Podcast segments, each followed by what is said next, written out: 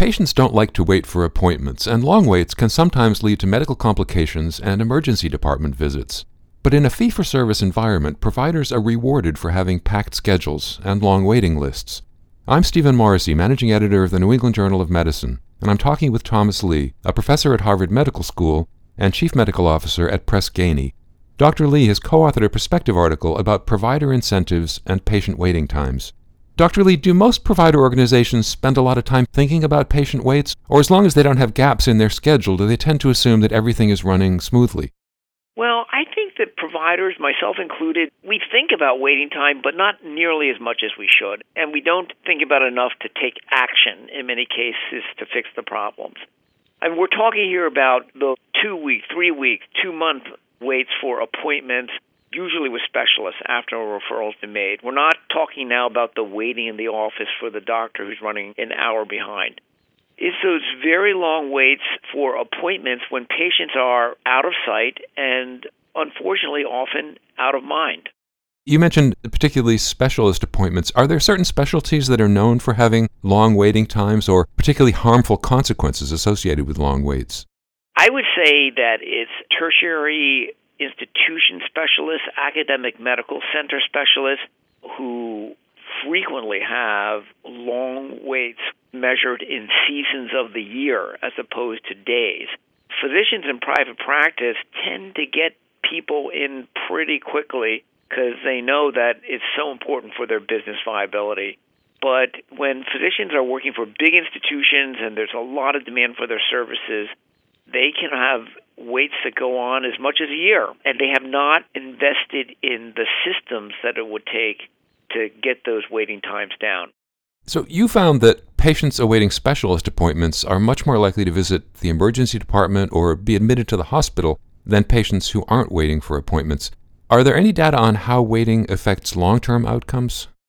Well, the data that we present in the perspective piece in the current issue of the journal comes from Geisinger Health System, and the first author is the chief medical officer, Jaewon Roo, and I'm on the board of Geisinger, and that's how I saw the data, and we started talking about writing this up. And the data are pretty compelling that for every 5 to 8 day increment in waiting time for specialist appointments, the rate of ED visits and admissions to the hospital goes up. And frankly, it looks like many of these cases are not related to the wait, but there are a good chunk that are, that there are patients who get worse, and they get seen in higher intensity, more expensive locations of care. The big issue, of course, is that the patients actually got worse. We don't want that.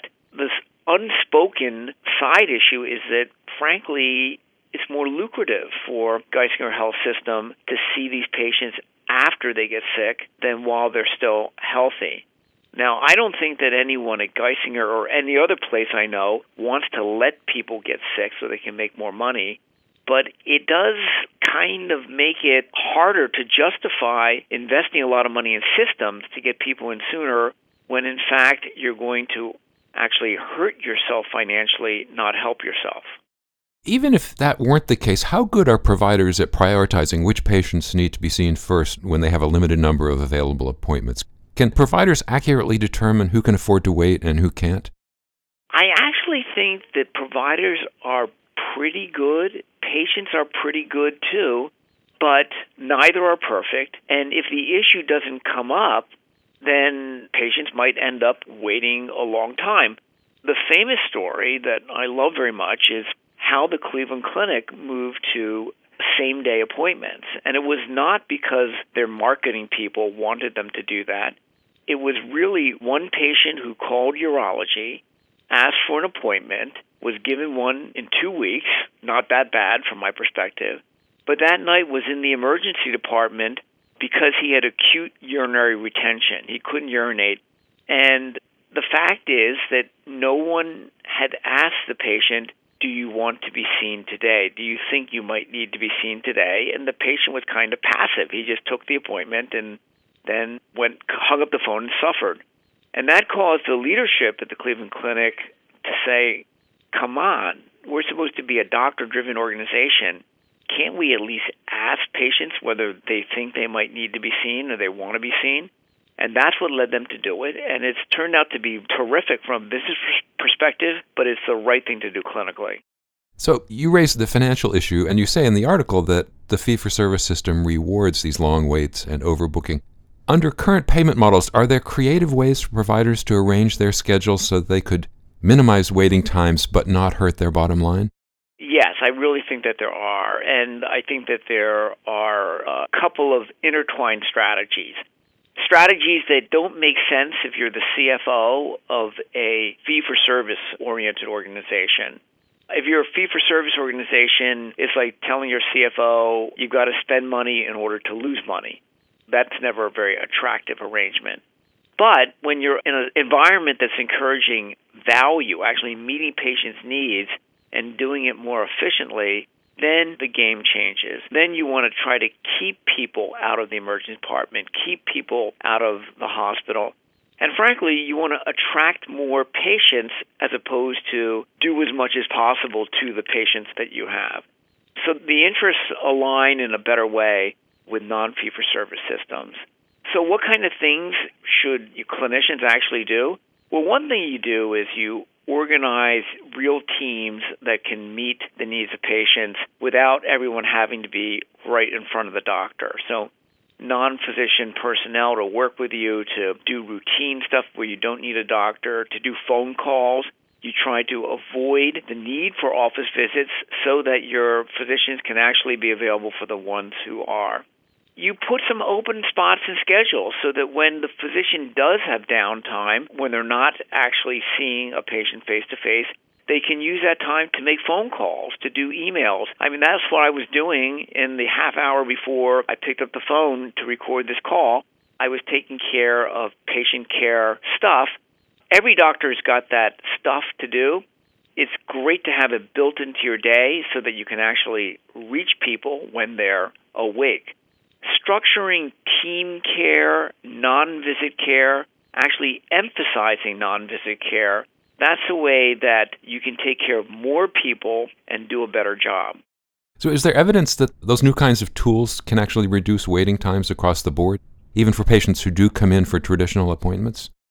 Well, there aren't randomized trials where people have studied one intervention and had a placebo group. So this isn't the kind of issue for which randomized trials, I think, are doable. On the other hand, it's very clear that you can give people really good access and have a successful business, even when most of your business is still fee-for-service. So at the Cleveland Clinic, after they made their move to offer same-day access to every patient who was seeking an appointment. That was 2011. Within a few years, 20% of their visits were same-day, and their volume grew. And it was a tremendous success from a business perspective.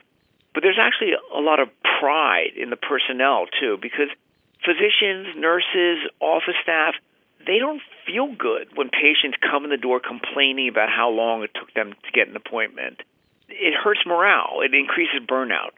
So there are surely costs that one might not anticipate when one moves to improve access, but there are benefits that one might not anticipate also.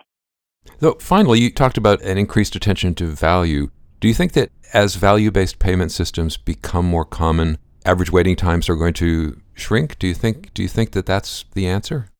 I do, because I think that when you move to a value-based payment, you're competing for market share, but you're not just competing to put any patient in the seat in front of you, because at the end of the day, you'll all be paid $75 for the 20 minutes or 30 minutes that they're sitting in front of you, regardless of who it is.